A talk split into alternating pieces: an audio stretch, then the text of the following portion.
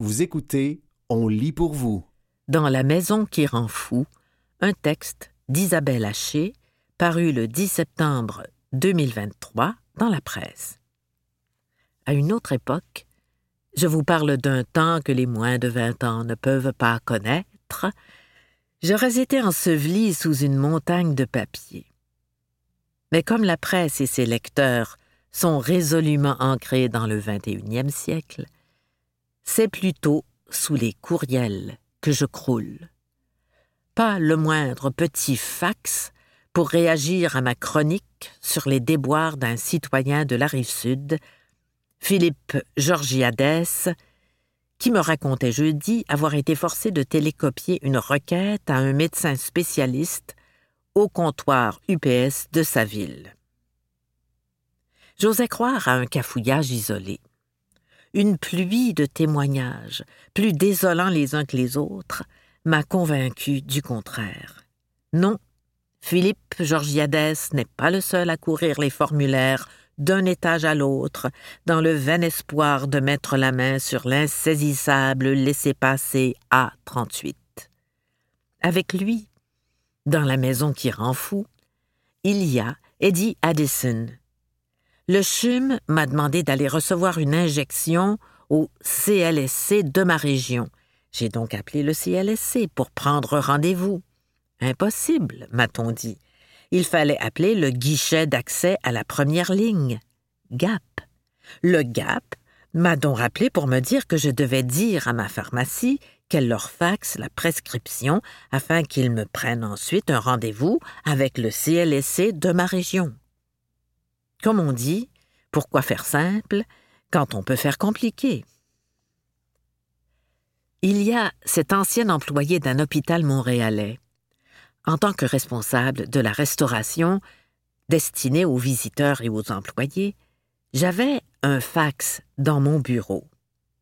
À l'hôpital, je recevais chaque semaine des fax liés à des dossiers médicaux. C'est tellement facile de se tromper d'un chiffre. J'étais découragé chaque fois, et puisque je n'avais pas la compétence d'en évaluer l'importance, je passais un temps fou à m'assurer que le fax se rende au bon destinataire. Très souvent, je devais contacter l'expéditeur pour identifier où il aurait dû être envoyé. Parfois, je prenais une petite marche pour m'assurer que ça se rende bien. Je me disais que si j'avais été le patient, ça m'aurait simplifié la vie. Ça me l'aurait peut-être même sauvé il y a Louis Martin.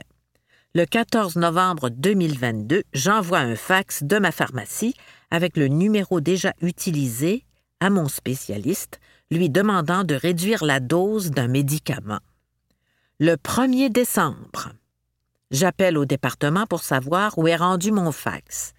Le lendemain, on me rappelle pour m'indiquer que mon fax est arrivé au premier plancher de l'hôpital plutôt qu'au sixième, et qu'il faut l'envoyer à un autre numéro.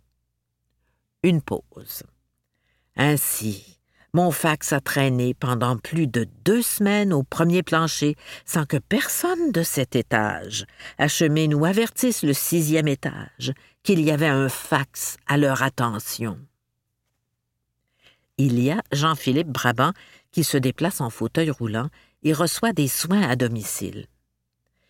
Je dois inscrire le nombre d'heures de service à domicile que j'ai reçu de la part des employés qui sont venus chez moi. Ce document va être utilisé pour générer leur paye. Ensuite, je dois envoyer cela au centre de traitement de la paye. Il n'existe que deux façons, soit par la poste traditionnelle, soit par fax. Vous comprendrez que d'aller à la boîte postale communautaire en fauteuil roulant en plein hiver, c'est toute une aventure. Donc il ne me reste que le fax comme option. Mais bien entendu, je n'ai pas de fax à la maison. Nous ne sommes plus en 1980. Les employés du CLSC m'ont recommandé d'utiliser des services de fax en ligne gratuits. Toutefois, Étant moi-même programmeur, un service web gratuit est un red flag au niveau de la sécurité. Probablement que ces services lisent le contenu des fax afin de générer des revenus. Étant donné que les documents servent à générer la paye, ils contiennent beaucoup d'informations hautement sensibles, comme le nom, la date de naissance, l'adresse et parfois le NAS et un spécimen de chèque des employés. Il y a Sylvain Robidoux. Je suis présentement en attente d'une autorisation pour un médicament spécifique de mon assureur et devinez quoi? La compagnie d'assurance n'a pas reçu le fax de mon médecin qui a rempli le formulaire nécessaire depuis deux semaines. Au cours de tout le processus de traitement de ma maladie, j'ai dû faire face à cette situation des dizaines de fois. Au point où j'ai déjà mentionné à mon assureur que ce n'est pas le cancer qui va me tuer, mais bien le système qui entoure toute la paperasse qui nous tombe sur le dos, dit Sylvain Robidoux. Il y a Michel Frison. Un généraliste a demandé à notre grand-mère de 98 ans de faxer sa requête à Sacré-Cœur pour voir un spécialiste. Notre grand-mère nous a demandé c'était quoi un fax. Finalement, nous avons cherché dans le quartier qui avait un fax, et heureusement, un gentil commerçant en avait encore un. Il y a Richard Péloquin. C'est quoi un fax? Voilà ce que m'a demandé la jeune caissière à la pharmacie lorsque je lui ai posé la question pour l'envoi d'une requête à mon hôpital. J'ai dû lui épeler le mot. Elle ne comprenait toujours pas. Il y en a plein d'autres, patients, omniparaticiens, spécialistes, perdus dans les dédales de la maison qui rend fou. Le fax n'est sans doute qu'un symptôme, comme l'écrit le docteur Alain Vadeboncoeur dans l'actualité. N'empêche, il est plus que temps de soigner une fois pour toutes le malade, ce réseau de la santé doté de systèmes de communication hermétiques et digne de l'âge de pierre. C'était, dans La maison qui rend fou, un texte d'Isabelle Haché paru le 10 septembre 2023 dans la presse.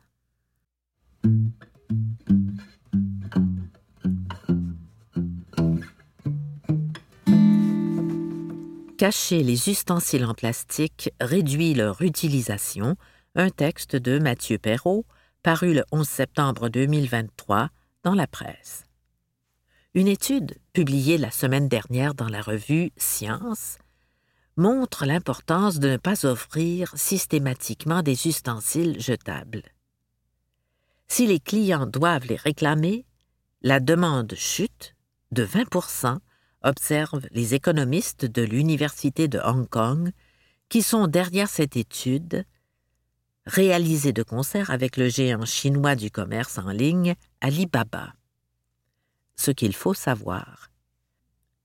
Ne pas offrir par défaut des ustensiles en plastique avec une commande de nourriture diminue leur utilisation de 20% selon une étude hongkongaise les ustensiles de plastique à usage unique sont encore disponibles sur des îlots libre-service dans plusieurs aires de restauration montréalaises, en contravention avec l'esprit du règlement municipal entré en vigueur en mars dernier.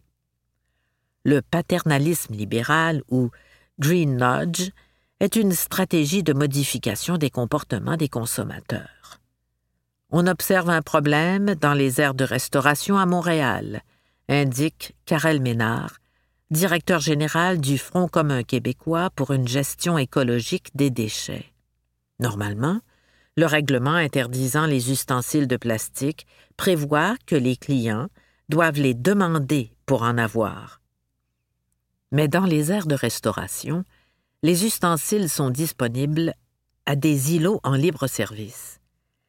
Les gens de la ville à qui j'ai parlé considèrent que c'est un problème. Les plastiques à usage unique sont interdits depuis mars dernier à Montréal, avec certaines exceptions. De son côté, le gouvernement fédéral interdit l'importation et la fabrication de six articles en plastique à usage unique, dont les ustensiles, depuis décembre dernier. À compter de décembre prochain, il sera interdit d'en vendre ou d'en distribuer au Canada.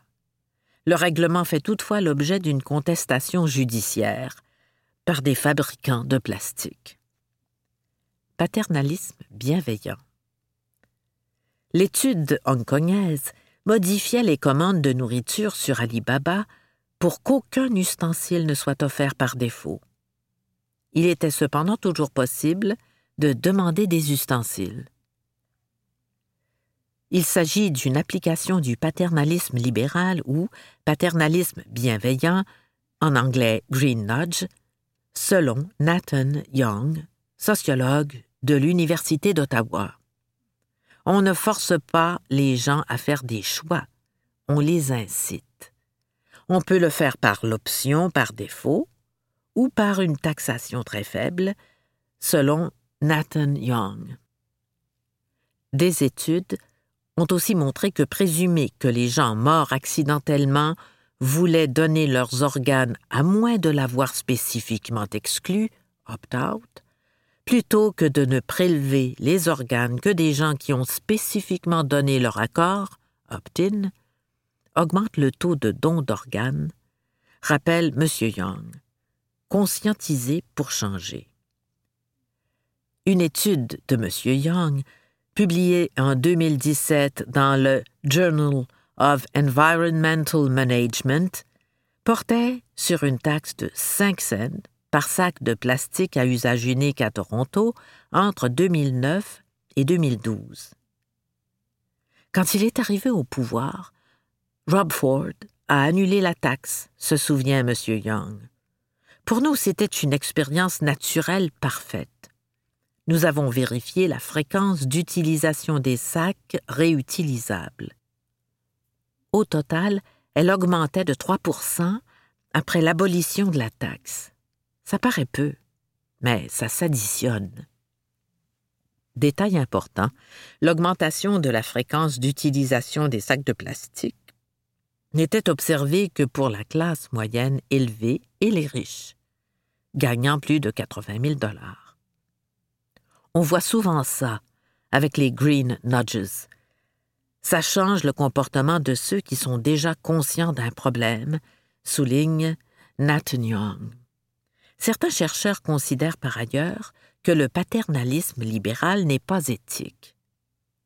On peut dire que 5 cents par sac, ce n'est pas beaucoup, mais ça peut avoir un impact sur le budget des plus pauvres, dit M. Young. Et il y a des chercheurs libertariens qui sont opposés à toute tentative d'influencer le comportement des gens. Dans le cas des ustensiles, on pourrait avancer que les gens riches, qui commandent de la nourriture, sont à leur domicile, alors que les plus pauvres doivent commander pour manger au travail où ils n'ont pas nécessairement d'ustensiles.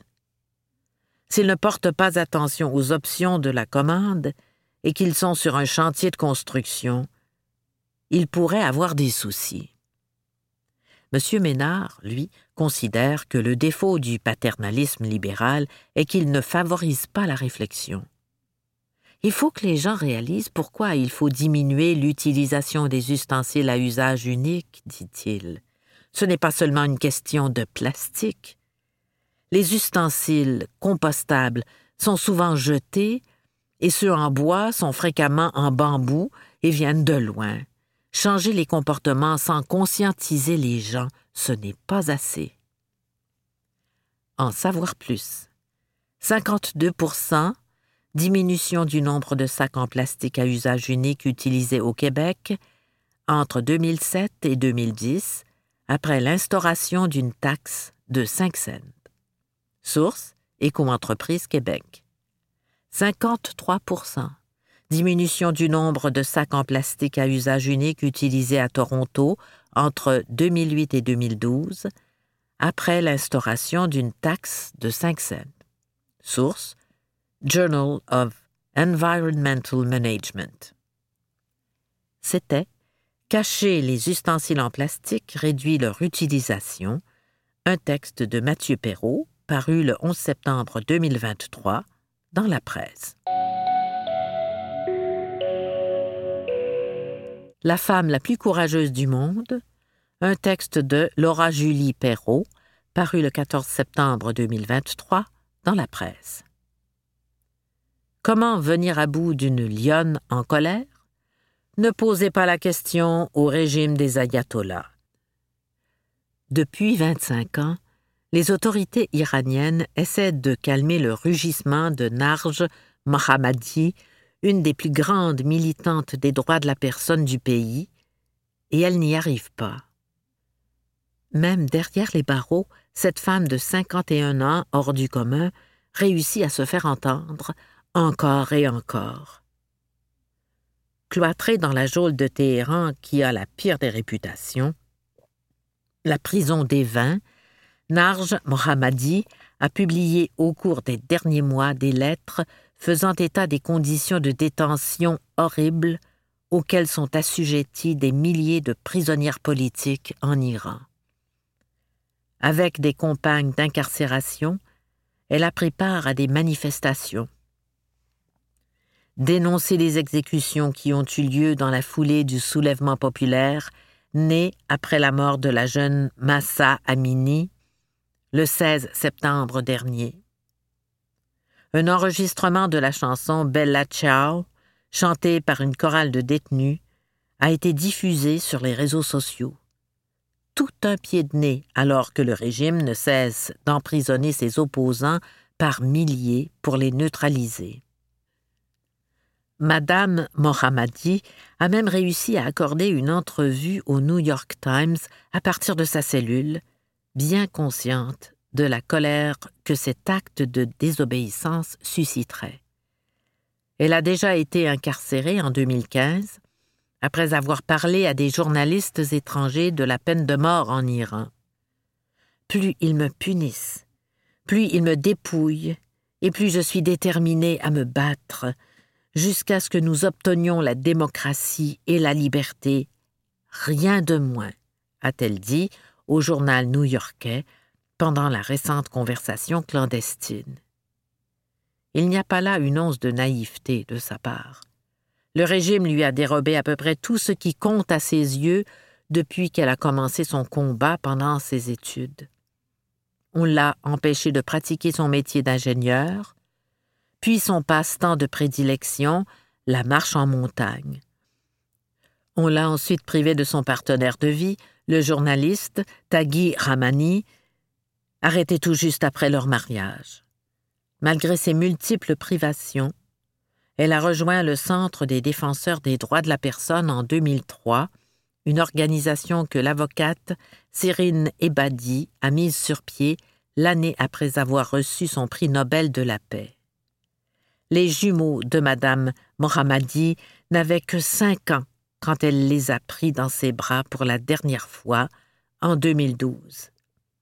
Cette année-là, elle a été incarcérée après avoir été condamnée à dix ans de détention pour, en gros, avoir fait mal paraître la théocratie. Son mari a pris le chemin de l'exil avec les deux enfants. Mais rien de tout ça n'a découragé cette battante. Lorsqu'elle a été relâchée de prison en 2020 pour des raisons de santé, elle a écrit un livre et réalisé un documentaire coup de poing sur la torture blanche. Une torture qui marque à vie, mais qui ne laisse pas de marque. Quelle forme prend-elle? On embarre des prisonniers politiques dans une chambre blanche de deux mètres carrés et on les prive de tout, de lumière, de repères, de contact humain. Pendant des jours, des semaines, des mois, jusqu'à ce que les victimes fassent des aveux farfelus. Pour le documentaire qui sera projeté en première nord-américaine le jeudi 14 septembre à 19h au cinéma du Parc à Montréal, Narj Mohammadi a à la fois interviewé des dizaines de survivants de cette pratique et a tourné la caméra vers elle-même. On la voit avec son impressionnante chevelure frisée, raconter comment on a essayé de la dégriffer en lui faisant croire qu'on avait arrêté ses enfants. En vain. Narj Mohammadi, qu'on a condamné à 80 coups de fouet et à de longues années de prison pour ce travail essentiel de dénonciation, continue de rugir. Je ne suis pas la seule qui est renversée par le courage sans borne de cette femme. C'est pour faire connaître son histoire que la militante des droits des femmes, Sherazade Adib, a voulu projeter le documentaire à Montréal, soulignant du coup le premier anniversaire de la mort de Massa Amini, une jeune kurde arrêtée pour un voile mal porté. Une mort injuste aux mains des autorités qui a mené à une révolte sans précédent en Iran, une révolte qui a un visage de femme. Pour moi, Narj Mohammadi fait partie des leaders en Iran qui essaient de changer les choses. Elle se bat pour les femmes, contre le voile forcé, contre la torture et les exécutions. Le travail de la diaspora est de faire entendre des voix comme la sienne, affirme l'organisatrice, qui a travaillé de concert avec Amnesty International pour organiser l'événement de ce jeudi. C'est aussi dans cet esprit que l'illustrateur Nicolas Wilde et le journaliste Jean-Pierre Perrin consacrent une bande dessinée à Narj Mohammadi et à l'avocate Nasrin Sotoudeh dans un nouveau livre intitulé Femme, vie, liberté. Dirigé par l'artiste irano-française Marjane Satrapi, ce magnifique recueil est un hommage à la résistance iranienne sous toutes ses formes. Cette résistance risque d'éclater à nouveau dans les rues de la République islamique dans les prochains jours, malgré la répression et le danger. Car n'en déplaise au régime islamiste, Narj Mohammadi n'est qu'une des lionnes qu'il n'arrive pas à faire taire. C'était La femme la plus courageuse du monde, un texte de Laura Julie Perrault, paru le 14 septembre 2023 dans la presse.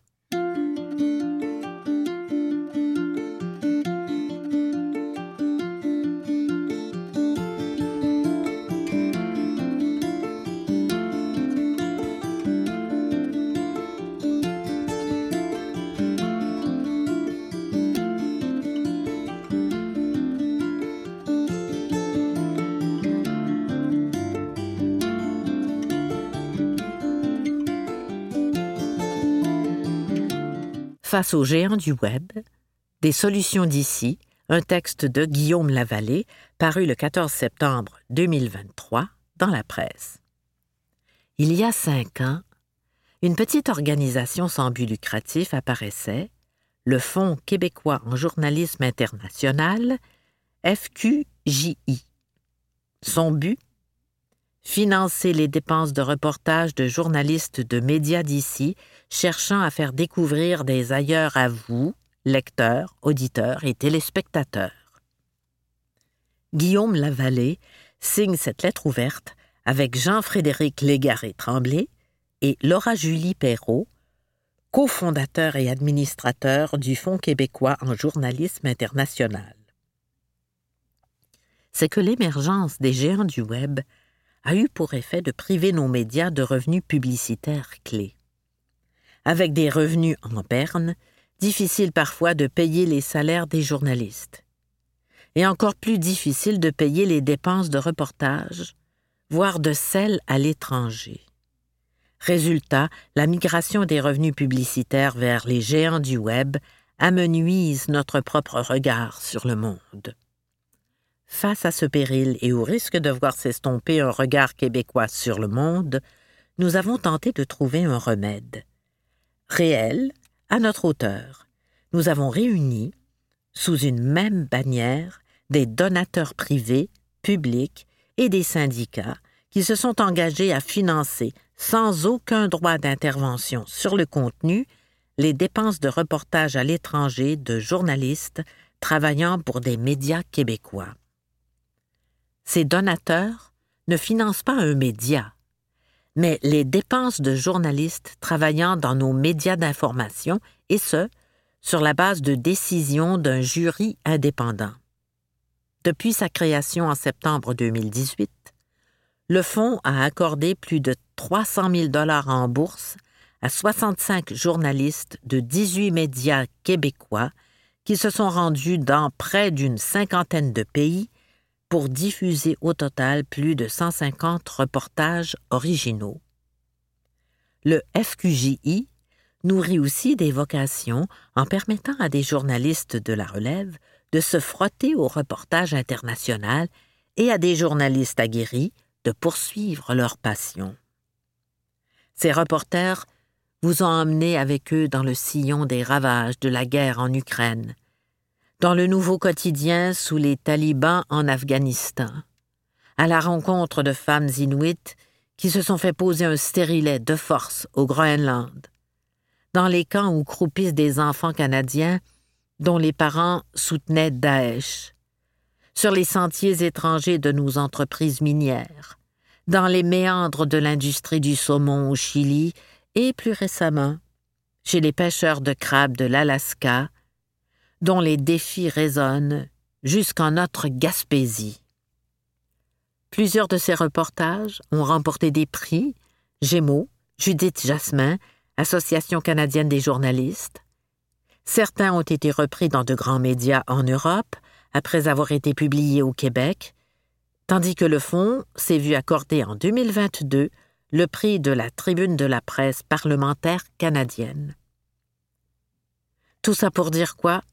Que face aux géants du Web, qui en plus de capter les revenus des médias, refusent de leur verser des droits compensatoires pour la diffusion de l'information produite ici, il y a des solutions.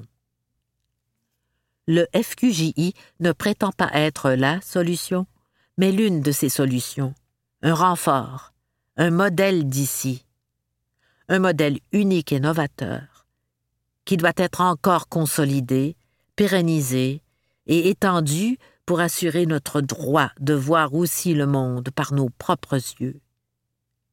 Il en va là non seulement de la défense du droit à l'information, y compris international, mais plus profondément de notre épanouissement collectif. C'était, face aux géants du Web des solutions d'ici, un texte de Guillaume Lavallée, paru le 14 septembre 2023 dans la presse.